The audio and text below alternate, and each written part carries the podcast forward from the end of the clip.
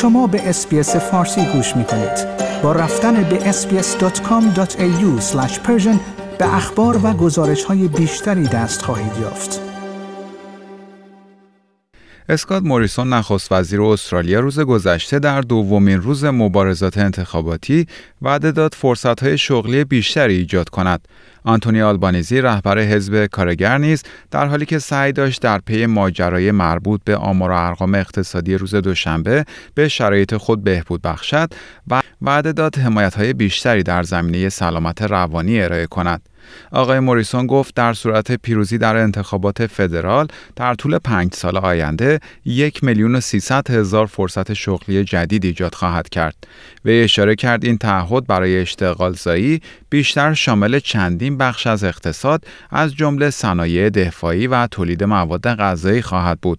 وی روز سهشنبه در سخنرانی خود در منطقه پاراماتا در غرب سیدنی گفت ما سخت کار کردیم تا به نقطه‌ای برسیم که واقعا بتوانیم از فرصت‌های اقتصادی که این کشور اکنون در مقابل ما قرار داده است استفاده کنیم.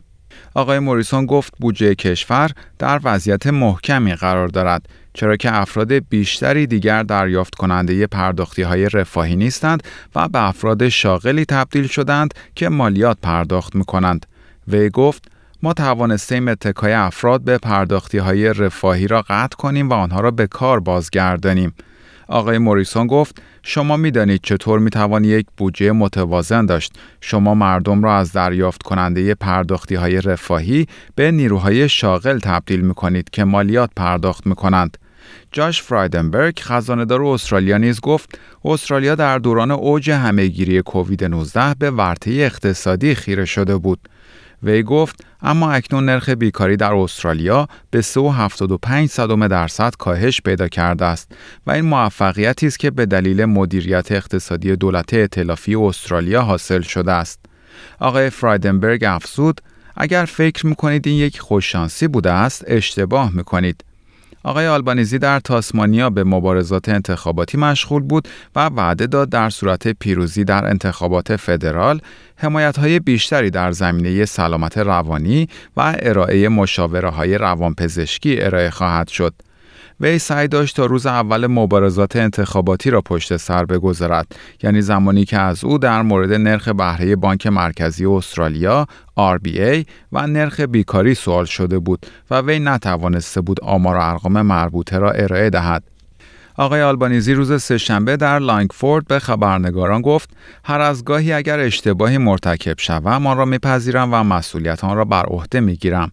اما آقای موریسون با تمرکز روی این خطای جناح اپوزیسیون تاکید کرد که مشکل واقعی حزب کارگر این است که یک برنامه اقتصادی ندارد.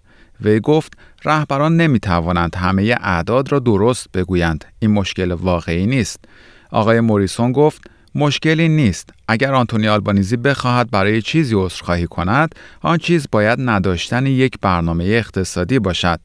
آقای فرایدنبرگ نیز آقای آلبانیزی را به این متهم کرد که سخنرانی وی در مورد بودجه در ماه گذشته را نشنیده است چرا که در این سخنرانی به نرخ ملی بیکاری اشاره شده بود. آیا می خواهید به مطالب بیشتری مانند این گزارش گوش کنید؟ به ما از طریق اپل پادکست، گوگل پادکست، سپوتیفای یا هر جای دیگری که پادکست های خود را از آن می گیرید گوش کنید؟